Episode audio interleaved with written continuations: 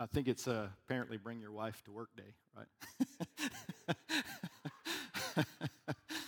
Kelly, you did a great job. Well done. It's always challenging, you know, as we kind of open up doors for uh, new leaders to step into new places and bring out who God called them to be. So it's always fun, and uh, it takes a lot of courage. If you've never, stu- uh, you know, stood in front of people and started to share, um, it's really, really challenging. So well done, Callie. Well done, Karen. Well done, Dave, and everybody who stands up here. Very thankful for you guys. Okay, I'm going to jump right in because I have a lot I want to share today. Uh, we've been doing a series called Building Together, and we've been talking about a little bit of vision about where God's taking us next, um, how we actually build, what that looks like, what may be different than maybe the way you grew up in church or something like that. And so we're touching on different things. And so we started um, preaching into the pattern of, of uh, the biblical patterns and what God does. We talked about how Moses was to build the tabernacle a very specific way, how Noah was to build the ark a very specific way. And uh, we also looked at Jesus' pattern of ministry. We saw um, his life in the Gospels as he is displayed, as he is kind of modeled and put out there.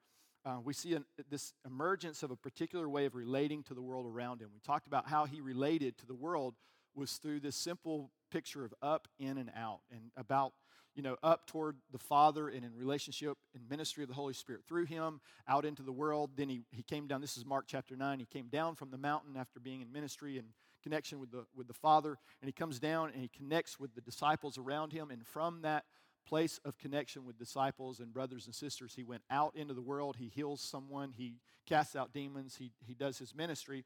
And then eventually he taught us to do the same thing. All of us are supposed to have the same pattern in our life a relationship that's up to, toward the Father and the ministry of the Holy Spirit through us.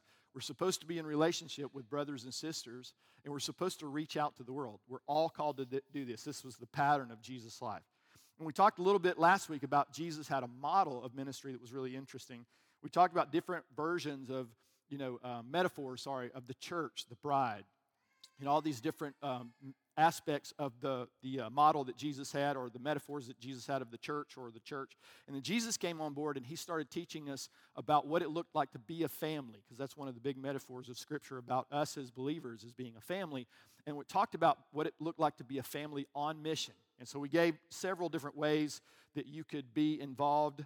Uh, one was family or mission. We talked about that, which was really not a whole lot of fun because it uh, often involves celibacy, whether you intended to do it on the front side and you never get married because you want to devote your life to ministry.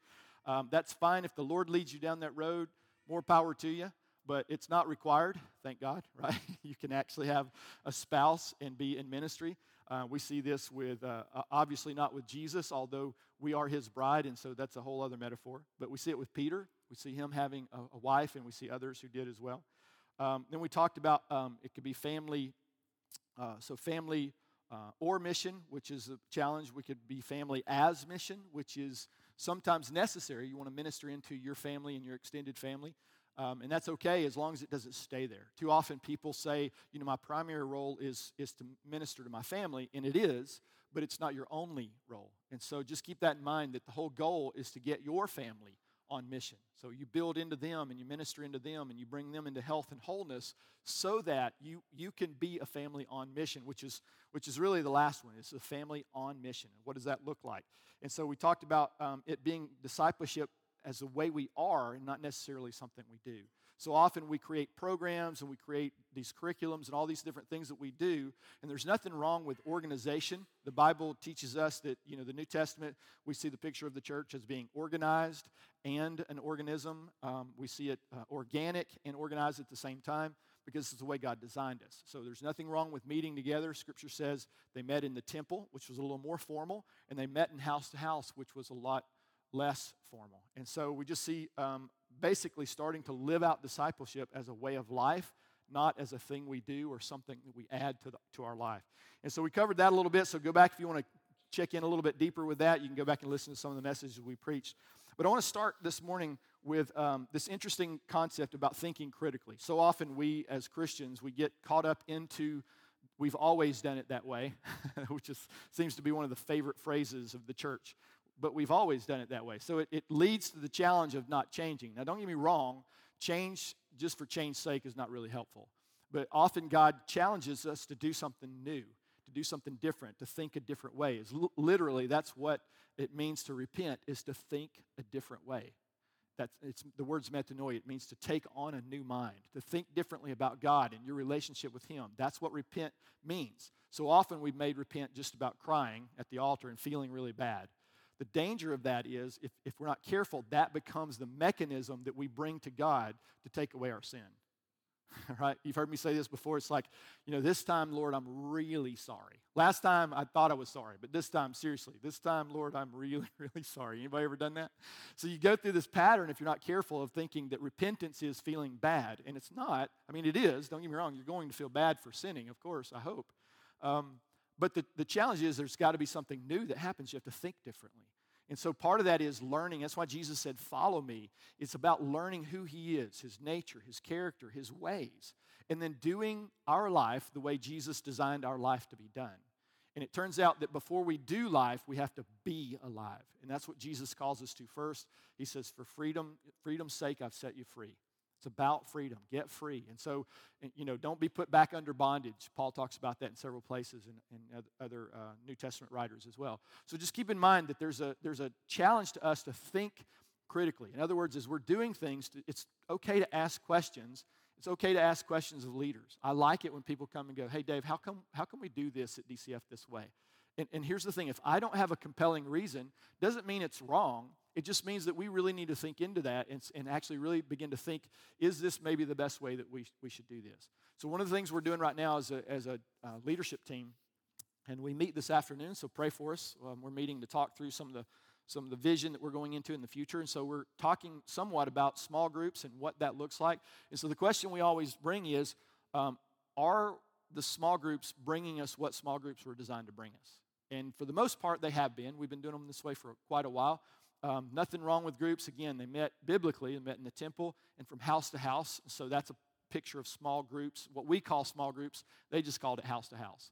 So the whole point behind that is it's okay to do it that way, but you have to ask yourself from time to time is it, is it actually happening the way it's supposed to? So, those are some of the questions that we're asking about how we do evangelism, how we do mission, and how we can do those things better, how we can be more effective and more impactful um, how we can not wear the church out, right? Part of it is, and we're going to get to this in just a second, about asking you to do one more thing because that's what you need is one more meeting during the week, right? As a matter of fact, as a church culture, we've actually we stopped doing that. Most churches, well, a lot of churches nowadays, they don't meet midweek. They let that be the house to house type of meeting, which is awesome. We love that. Nothing wrong with meeting midweek if that's something you want to do. Um, also, Sunday nights. We don't do Sunday nights very often anymore. So, that's, again, part of it is just we recognize a culture is a very busy culture, and one more meeting doesn't necessarily make you a better Christian, right? So, we go after, you know, what, what are the meetings accomplishing on a Sunday morning? Are we getting from a Sunday morning what God intended Sunday mornings to look like? And so, we're always asking those questions, so it doesn't hurt to think critically. It's really interesting. There's a, there's a question. I remember thinking about this, reading through the book of Acts, and then um, Jesus, you know, the Gospels in the book of Acts was heavy on the word disciple. So you, you see Jesus taking on disciples. You see discipleship early on in the, in the book of Acts. But what's really interesting is about Acts 21. As a matter of fact, Acts 21 16 is the last time that the word disciple is mentioned in the New Testament. I don't know if you knew that. And I remember thinking about this when I discovered this was well, why is that? Like, God's not an arbitrary God, so he, he probably had a good reason for doing that. So let me just read you Acts 21 16. This is the last time it occurs. It says, Some of the disciples from Caesarea accompanied us. He's going to Jerusalem, Paul and his team. He said, accompanied us and brought us to the home of uh, Mnason where we were to stay. He was a man from Cyprus and one of the early disciples. So you see the connection in discipleship. You know, one of the early disciples didn't necessarily mean uh, he, was, he was a disciple of Jesus, but he was not obviously one of the 12. So he was, he was part of that discipleship um, scenario. And then what's really interesting is from that moment, again, um, the word disciple is not used again. It doesn't mean that the word disciple is not, has been invalidated. It hasn't. I just want to clear that up. But something changed, and it's really interesting how it works. So you see something, a clue to this in 1 Corinthians chapter 4. So I'm going to read that for you and see if you pick up on the, the transition. We mentioned this last week. It says, even if you had 10,000 guardians in Christ, this is Paul speaking to the Corinthian church, you do not have many fathers. For in Christ Jesus I became your father through the gospel, and therefore I urge you to imitate me. For this reason, I have sent to you Timothy, my son, whom I love, who is faithful in the Lord. He will remind you of my way of life in Christ Jesus, which agrees with what I teach everywhere in every church. So there's a lot going on in that, in that particular passage. But one of the first things he mentions, he, he touches on what we would call a, a, a Greco Roman concept, which was this guardianship. He said, he said it this way He said, if you, if, even if you had 10,000 guardians, and so, it, you know, we can read that if we don't understand the context, it doesn't have as much meaning as if we go back and understand the context. So, the guardian, I've shared this before. Um, the Bible talks about the law was like this word, a guardian or a tutor or a school, school teacher that would lead us to Christ. You know, that's what the purpose of the law. And Paul's saying that I, in my ministry to you, even though you might have many guardians, that's not the role I played. So, what was the role of a guardian? What they would do is they would take a child, they were usually um, someone connected to the family who would help raise up a child in their schooling. So the you know the R's, reading, writing, arithmetic, right? so it would he, they would take them through that aspect of it until they were about 13 years old. They finished their formal you know their formal schooling at that time, and then they would be placed if they were a son they were placed into whatever the father did. And, and he would come alongside him and he would become i mentioned this last week become part of their guild so if he if uh, if he was a, a, carpenter or a stonemason, which carpenter, stonemason pretty much did the same thing, was the same career field, if you will, um, the son would come alongside their father and they would watch them do it. And then they would begin to participate, and then the father would allow them to do it, and then they would eventually become that themselves. So that's a p- kind of a picture of what that was. What's interesting is Paul said, hey, that's not necessarily a bad thing, right? But it's not what I'm doing. So listen to what he said he was doing. He said, you do not have many fathers, for in Christ Jesus I became your father through the gospel. So he moves from the discipleship reference, which was a very Hebraic type of concept, right? So the rabbis had disciples, Jesus was a rabbi and he had disciples. So the so discipleship was a very in, in, uh, it, the, the, word literally meant to them learner, someone who would come alongside, walk with them, they would be with them, they would stay with them and they would learn from them until they could become like them. That was the whole concept of discipleship. So that's still valid. We still do that. You and I, as believers in Christ, are also disciples of Christ. But Paul's making a transition here into something wholly different when he begins to talk about what we as the church ought to look like. And it's not a rabbi and a disciple model any longer. He's moving from that to a family model, a father and a son. And he talks about it literally with, with Timothy. He says, um, For this reason I've sent to you Timothy, my son. Now, most of you guys know Timothy was not his biological son, right? He, he picked him up kind of along the way. But Timothy to him was a son through the gospel, and he was a son, and the expectation as a father, he would speak into his life until Timothy became a father. So, one of the things we challenge here is we say, hey, we, we love to have fathers and mothers in the house, and we have lots of fathers and mothers at DCF and have over the last 45 years of the history of this church. And that's amazing. We love it. But fathers and mothers don't just make sons and daughters. Oh, that's true of Timothy, and he speaks to that. The expectation is fathers and mothers make fathers and mothers, right?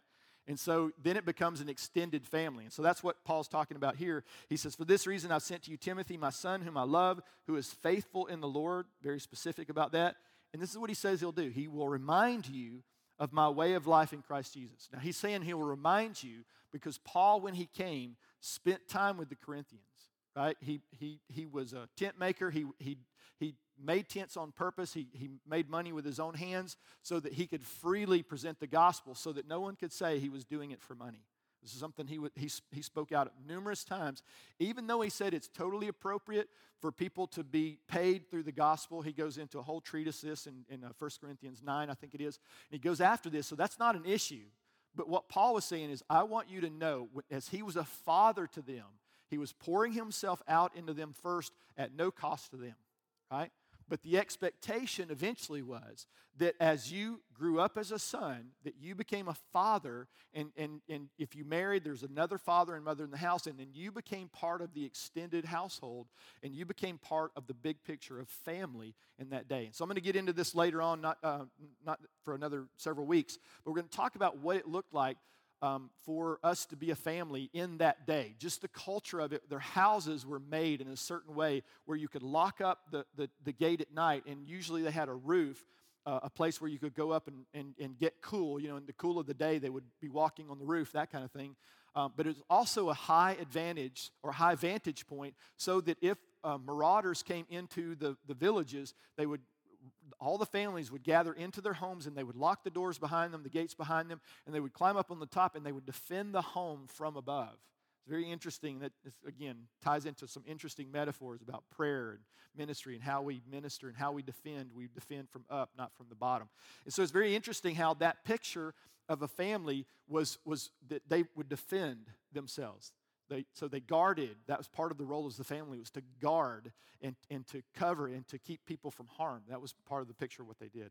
So Paul's missiology was really interesting in this because he moved from a Hebraic culture because he had been preaching to Hebrews, and all of a sudden he moves into now he's preaching primarily to Greeks and to Romans eventually.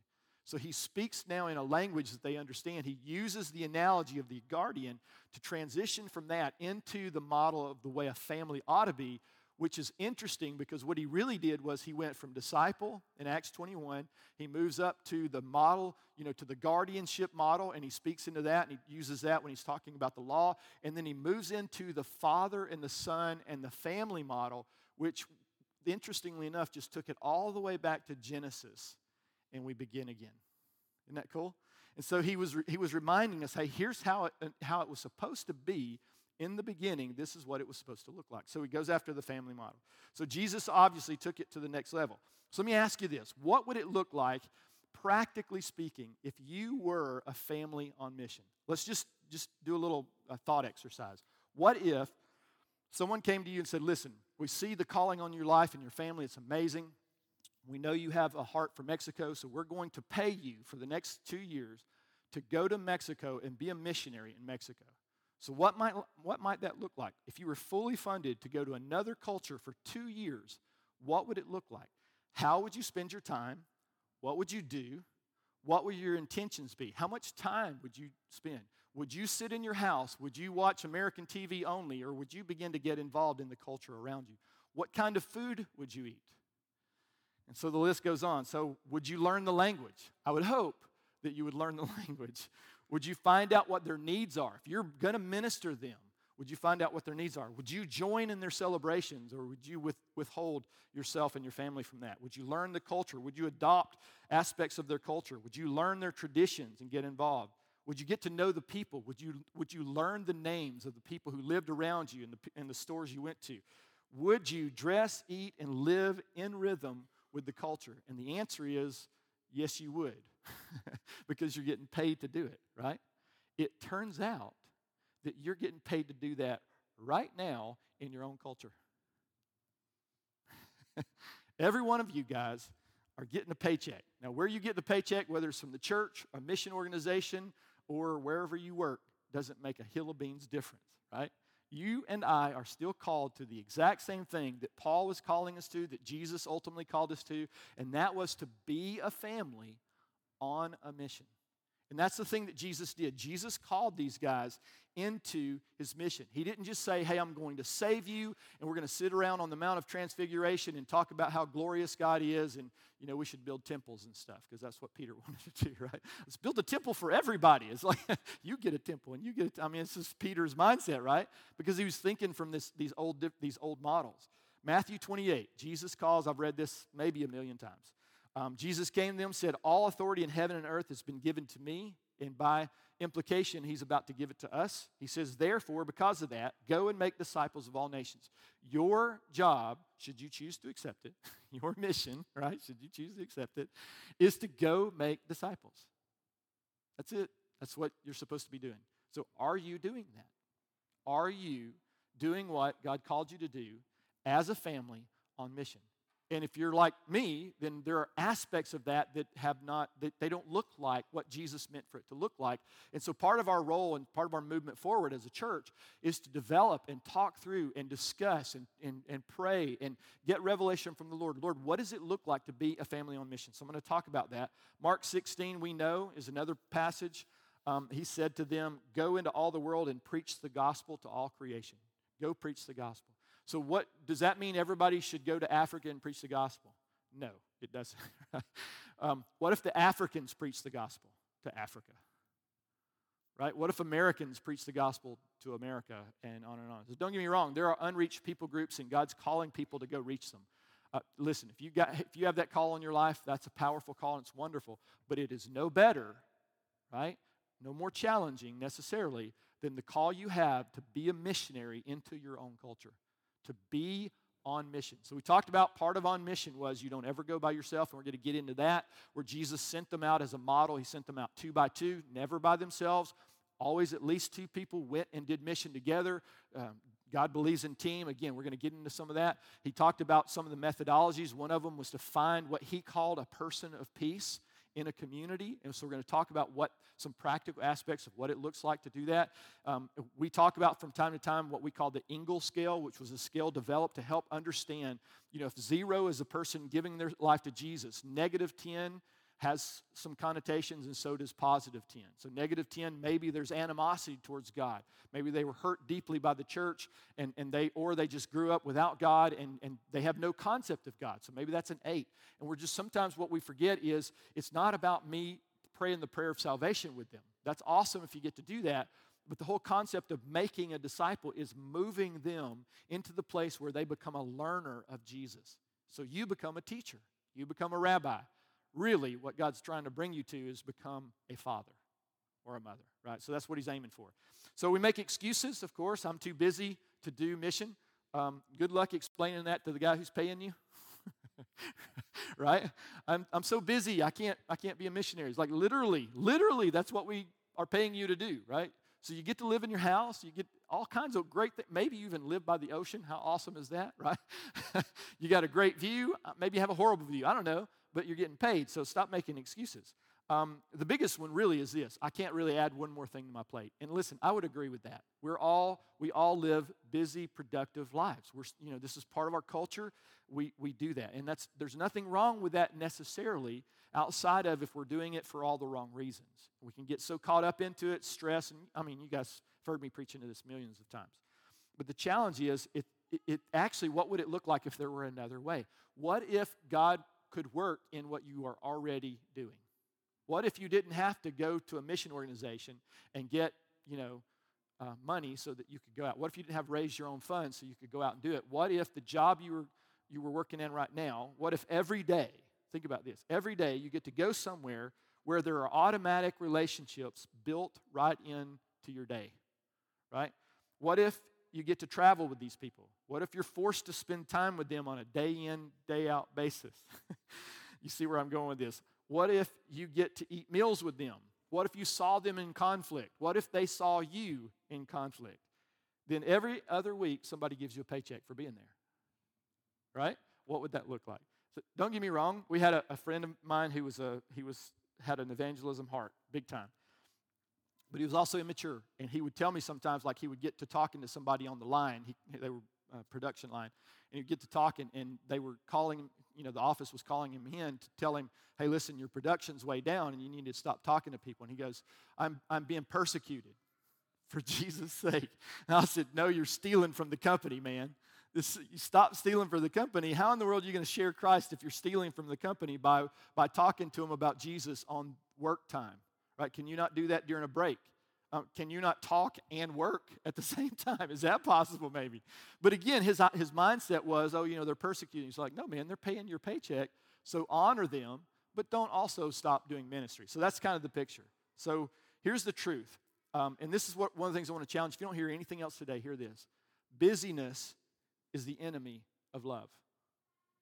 See, if, if you are so busy and you have no margin in your life, you're busy at your work, you're busy at home, you're busy whatever, you're busy with your family. If you're not careful, you have created family as mission without even realizing you've done it. And so you have to be really careful of that.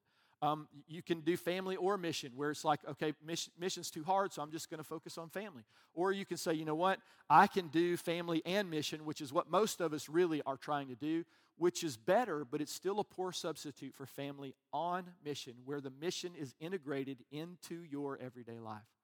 And the whole idea behind this, this is you don't have to do one new thing. You just take what God is already doing in your life and become more missional. So, we're going to talk about some ways to do that as we kind of wrap this up. So, let me just give you six handles, if you will, for seeing normal rhythms of life where you, where you can find opportunities for mission. The first one is this is to be story formed. So, what do I mean by that? Everybody has a story. If you don't think that's true, ask them.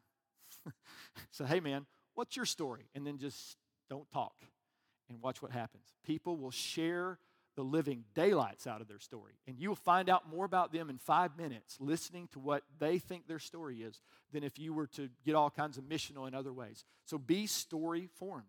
We need to be formed in God's story, how our story fits into the big story, His story, right? Don't be on the wrong side of His story. okay? so the picture is if you learn each other's story well, then you'll find out how their story fits into God and how their story fits into your story that fits into God. So, what is the relationship, right? Uh, we were talking earlier, uh, I think it was Alan and I were talking. Alan served in a, in a place in Selma, Alabama, and it was interesting because he knew Mike back here. Uh, Mike would come on the weekends to help out, and uh, he was telling me the story, and I'm like, I knew his story involved Selma. I did not know that Mike's story involved Selma. And I've known these guys for 12, 13 years, and all of a sudden, I, I find an interesting path that crossed in terms of how their story was beginning to, to connect long before they ever even got to DCF. And I love that. I think that's really amazing. And, and so I, I want to just remind you and challenge you to learn each other's story. Part of us, the end part of us, is to get involved and get connected and say, hey, tell me your story. Let me just say this as we relate to one another in this body. When you see people do things, you can assume why they're doing what they're doing, and that's a really bad mistake. Don't do that. Learn their story, and you'll find out there's a one there's a whole lot more forgiveness a whole lot more patience. When you discover someone's story that you're looking at go why are they acting that way? You know that's not okay. Why are they doing that? And then you learn their story and you're like why my goodness the fact that they're not even they're not dead or haven't killed somebody that's actually pretty amazing you know where, where they are on the journey. So learn each other's story. It's community. This is what we do. Do you know each other's story enough to know the fears that maybe drive um, the story? Do you know parts of their story where they're not trusting God. And here's the most important thing as you discover that, what do you think our job is in the one another's? Is to remind them of who they are in God's story. So you call out them, you know, when I look at you, this is what I see. You're amazing. And I just want to challenge you and just want to challenge you to come out. You know, we mentioned about uh, uh, Callie coming up and, and, sharing.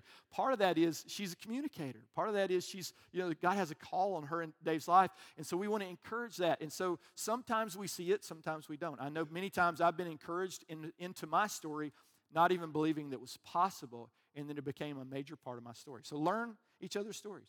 Be story formed. Listen. We're always listening to a dominant voice. Remember in the garden, um, God tells these, these, these two people to do something, to be something. This is who you are, this is what you do. And another voice comes along and says something to him. And this is what he said Did the Lord say? So the question is whose voice are you listening to?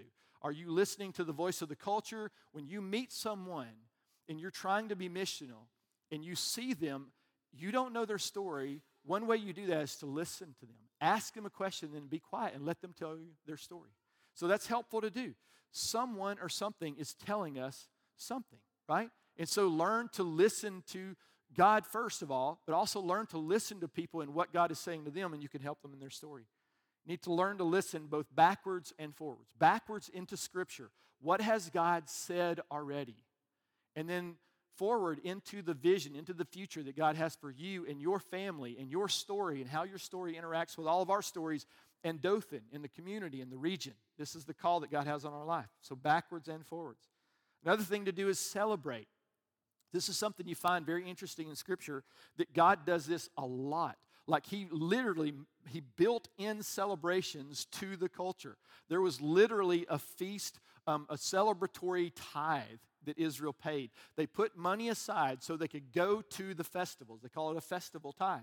And so they would put money aside so they could go do this. We just mentioned we've got a men's conference coming up, right? So I want to encourage every man here to go to this conference. I want to encourage you because it's really, really good. Part of it is it's a celebration of men being men.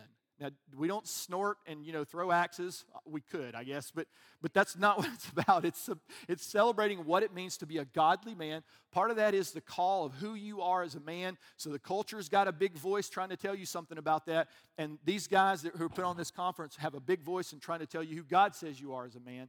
Part of that is leadership and how do you lead your home and all these different things. But the whole point is, is like, I don't know if I can afford that. Put money aside. Put money aside for that. You know it's coming every year, the women's conference. I mean, not for the men, but for the women. Go to the women's conference, right? Put money aside. Why? It's a celebration. It's, it's exciting. It's fun. It's an opportunity to go and celebrate what God's doing. Celebrate locally. Have birthdays. One of the best things that we can do as a people, one of the best things we can do is to celebrate with people who are celebrating because oftentimes they don't know how to do it. What's a typical worldly celebration, especially when you're, when you're young? What does it look like? I get drunk, I pass out, I, I vomit typically and probably fall into it, and then I tell everybody how amazing my weekend was. no, it wasn't. Most of the time we're partying because life is hard to look at, and I don't want to look at it, so I'll party to forget, right? Celebration, what's interesting about the kingdom was celebration was about remembering. It's about remembering what God had done. What, what is, what's a birthday party for? It's to celebrate that that person came into the earth Think of it this way you're celebrating that that person came into your story. Um, we celebrated not too long, uh, not too long ago Karen's birthday, and uh, one of the things we always do, and she does this with us, and I, I, I, do this with her, and we do this with a lot of you guys, is we somewhere in that celebration, we ask people to come and say, "Hey, what is God saying about Karen? What, what? Here's a gift you could give Karen on her birthday. Pray and ask God, what does He say about her? Could be something about her personality." Could be something that he's drawing out in her could be a reminder could be a promise it could be it could be a hundred different things. But how powerful is it that you come into that celebration and you bring god's story into the celebration? What would it look like if you were invited to a friend's party you know? So you've got enough relationship with them and you're not such a stick in the mud christian that they actually invited you to the party right? Thinking that you might be okay. and so you go to the party. What, what would it look like if somewhere during that time you said to that person, Hey man, thanks so much for inviting me to this party. I, am thankful that I came into your life and our stories have, have you know, connected. You know, I was praying for you, and this is what I felt like God said about you. What do you think their response would be? Right? If we're trying to be missional, celebrating is a way that we can get into people's lives. So I just want, want to ask you be intentional, don't be additional. In other words, do what God is already doing in the culture and what you're already doing. Find ways to be missional without being weird about it. You don't have to be weird to, just, just to be missional. But God is a celebrating God, and He wants to celebrate with even people who don't know Him. At the center of the gospel is joy and peace and life more abundantly. So, celebrate teach the world how to celebrate godly.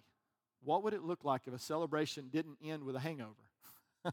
right? What, what if a celebration ended with, I have a great feeling about who I am because God said something into that? Here's another one. This one's simple. We know this one is to eat together. Part of the rhythms of life is you eat about 21 times a week. Unless you're me, and it might be 45 or so. I don't know. I like Some of us like to eat. So, what would it look like if you just invited in somebody into a meal? It doesn't have to be weird. It doesn't have to be a Thanksgiving type meal. It could be literally what you're doing just inviting someone into it. What would it look like if you said to somebody at work, "Hey man, I'd love to have you and your family over for dinner." Right? And what would you do when they came? Celebrate something, right? Have a barbecue, celebrate summer's coming. There's lots of ways to do it. You could have them over for dinner and just over dinner, not be weird about it, just say something along the lines Hey, tell me your story. You want to open up an evening for some interesting conversation. Ask someone to tell you their story. And then find ways, you don't have to do it that night. I'm just saying, find ways. As you hear their story, what you're going to hear is you're going to hear parts of their story that don't line up with the story of God, right? You're going to, you're going to see and hear unrighteousness. You're going to see and hear broken, brokenness and hurt, pain suffering. You're going to see all those things.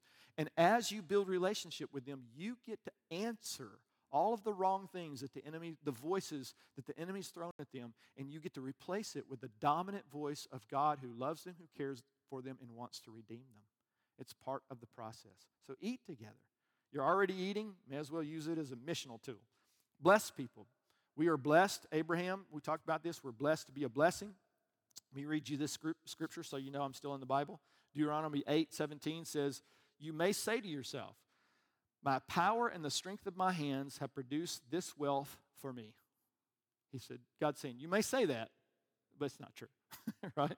What should we say? But remember the Lord your God, for it is He who gives you the ability to produce wealth and so confirms His covenant, which He swore to His ancestors as it is today. What's He saying? He's saying that everything you have, you are a steward. I am a steward of everything that we have. I have a home, I have a car, I have all kinds of different things. I have a guitar, whatever I have, right? I have abilities and strengths. I have passions and talents. All these things that I have, I've been given this not for myself, although God has no problem with me using it for me, right? There's no problem with me being wealthy. He has no problem with me having money. He just doesn't want money to have me. And so we know this is true. So, what would it look like if we blessed other people?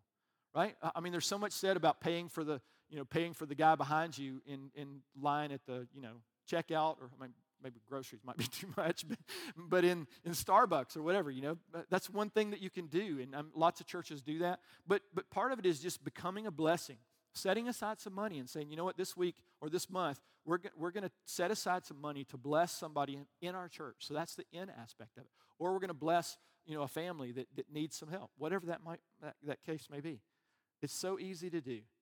Here's the challenge is it's, it's challenging to want to bless people when we don't see them the way God sees them.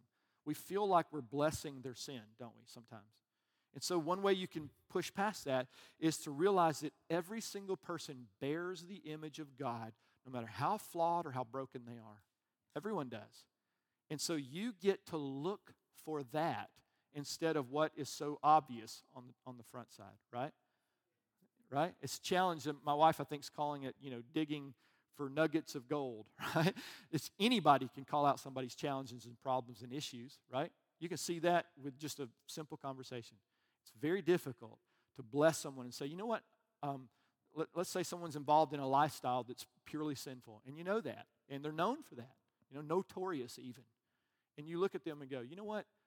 Can I tell you something I see in you? I think, I think God really smiles at this. There might be 20 things that you can name that He's not smiling about, right? but I think a lot of times they actually know that. So we were blessed to be a blessing. And then lastly is to recreate or what does it mean to have recreation in our life? What does it mean when you go and you have a good time? Let me read you a scripture. This is 1 Corinthians 15 10. This is Paul. He says, but, but by the grace of God, I am what I am, and his grace to me was not without effect. No, I worked harder than all of them. Now, he's talking about the 12, right? He's talking about the disciples. He's like, I worked those boys under the table. That's what I did. I shamed them. Well, it doesn't go that far, but that's what he's saying. He said, I worked harder than all of them. But listen what he said. Yet not I, but the grace of God that was with me. So here's the thing. Um, if you find yourself constantly under stress and under pressure, and, and you're burning the candle at both ends and in the middle, part of what we have to do is come back and go, how do we build a lifestyle, right, that includes rest, first of all, and we talked about this before how we live from rest, not to rest. The world works hard all week, parties like a rock star, and then the weekend they try to rest and they never rest enough. And then Monday they start all over again, they're still tired. And many of us find ourselves in the same rat race. What if we did what the Bible says is to begin our week with rest, and from rest we work. And from that place, from a lifestyle, a rhythm of rest and working from grace, working from the way God designed us to, to be involved in the thing that I'm supposed to be involved in. I have people come to me from time to time and say, Man, the, the job I have is killing me. And I'm like, My first question is, Are you supposed to be there? Well, it's what I do, not what I ask you, right? Are you supposed to be there? Get clear. Does God want you there? Because if you get clarity about how, even if it's very, very challenging, you get clarity in a challenging situation, you can rest in the worst of all challenges. Why? Because you know clearly this is where God has you and this is what He has you doing. You're going to be fine, right? So it's helpful. And then from that place, Do something that breathes life into you. Recreate, recreate life back inside of you. For some of us, you know, maybe you love to worship, and that's something, I, I, listen, all of us should do that, of course. But for some of you, that, man, that just drives almost everything you do. So make space for that. Make tons of room for that. Some of us, it's, you know, it's being by ourselves. Some of it's being with people. Make room for that. Make time for that. But use it in a missional way. When you do re- recreation, what if you played as hard as you worked? Right? What if you learn how to relax and have a good time and be part of the world where you can have a good time with the world without ever feeling like you've compromised your value system, your beliefs? It's real easy to say and sometimes very difficult to do. It's a tension that you have to hold. So let me close with this. I want to challenge you guys as we move into the fall and into next year. The Lord is challenging us as a people to rebuild foundations of mission, to come back to are we making disciples like we ought to? It's not a guilt trip, it's not smack us around, but it is a challenge to say, are we fulfilling everything that God's called us to f- fulfill personally in our lives and then therefore as a church? Because here's the thing if we're doing that, that's where the life of God flows. So if you find yourself, you know, just burn out, if you find yourself stressed out, if you find yourself just in, in, a, in a tough place, re rhythm your life. I, Karen and I do this on a regular basis. We'll look at our calendar and go, man, we're, we got to do something different. Now, listen, maybe that's going to take two months for us to make the transition. Maybe we've got commitments and we want to honor those commitments for, the, for those two months. That's fine. But starting in month three, make my three re rhythmed. Amen? if you do that, you're going to make a change in your life. Here's another thing is be intentional versus additional. Don't go and add one more thing to your life. Don't do that. Later on, if God says, "Hey, I want you to cut this out so that you can do this," prune so you could so you can grow a, a healthier and a more fruitful tree. Amen. But in the meantime, don't worry about additional. Just be intentional about the mission that you're on. Where I mean, the person that you're getting your haircut with is that a person you can build relationship? Who are the people that are already in your life that you can build relationship with? And then learn to take people along and begin to be a family on mission, which means if you're going to the grocery store, rather than making coffee to talk to somebody about some challenges in their life and they want to talk to you, call them and say, Hey, I'm going to the grocery store. Come go with me. Help me shop. That's going to be 30, 45 minutes that we can talk while we're doing something we're already doing. Be intentional, not necessarily additional. And lastly, answer the two questions that disciples everywhere for all of time have had to answer What is God saying to me? And what am I doing about it? So, from this message, what I hope you don't get is a guilt trip. Because if you do, I, I got to get better at communication. right? So, don't do that. That's not helpful. God's not beating you up. He, God loves us not because we're good and doing it right, but because He's good and He's doing it right. Amen? So that's the grace aspect of it. And the grace, the Bible says grace teaches us to say no to sin. In other words, if we're missing the mark in mission, as, dis, as making disciples, if we feel guilt and shame and condemnation, you've allowed the enemy to get into the repentance cycle with you. Don't do that. Don't let the enemy into your repentance, okay? Take on a new mind and say, God, what are you saying to me from this series, from this message about becoming a family on mission? right? Even if you're single, you can still be a family on mission. Jesus modeled family on mission as a single man. Go figure, right? So I want to just challenge you re rhythm your life. Prepare. To pair means to prune away. Prepare so that when God does what He's doing in and among us, and He's doing it already, I just had a conversation with a guy up at, at the base over, um, over lunch, uh, guy I've never met, ended up in a phone call and had lunch with him same day and talked to him. But he said, I just feel like I need to plug in. And I said, Well, let me talk to you about what that looks like. And I shared the gospel, and he goes, at the end of it, he goes, I never heard anything like that before. I'm like, man, you are in for some really cool, good news. I've got so much more to share with you. It's going to be so much fun. So here's the thing it's already beginning.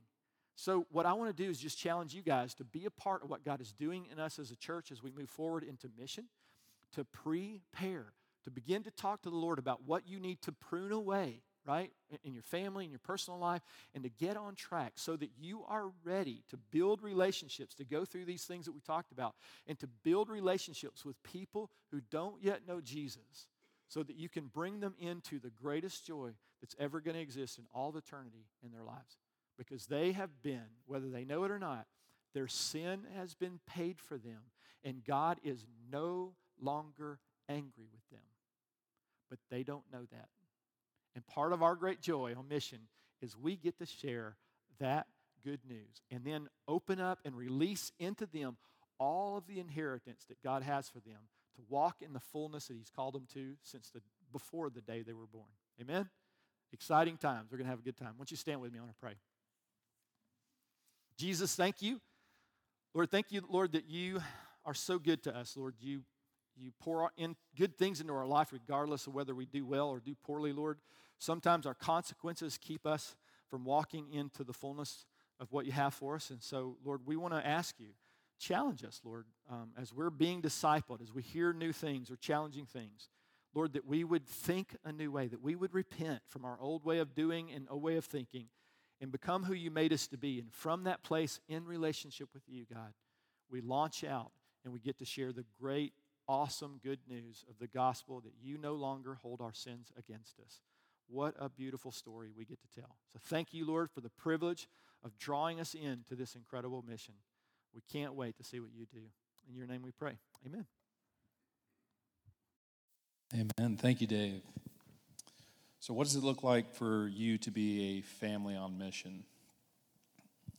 I, I think oftentimes God uses the strengths that you already have in your mission, and sometimes He uses strengths that you don't even realize you do have. And that's, that's what Dave was talking about, finding those, those gold nuggets. And that's where we come alongside each other and just, just speak into each other's lives. Um, so, yeah, this week, ask God, what does it look like for, for me to be a, a family on mission? Uh, if you need prayer this morning, uh, whether in house or online, please uh, just uh, reach out to us. Grab grab someone in leadership, anyone you, you, you feel comfortable with. We would love to pray for you. Uh, if you're online, uh, just shoot us a message on an email or just however you want to connect with us through our social media we, we enjoy having you here with us, and we are uh, excited for what God is doing in DCF, and we, we would love for you to be a part of it. Um, yeah, so we look forward to seeing you next week. Have a good one.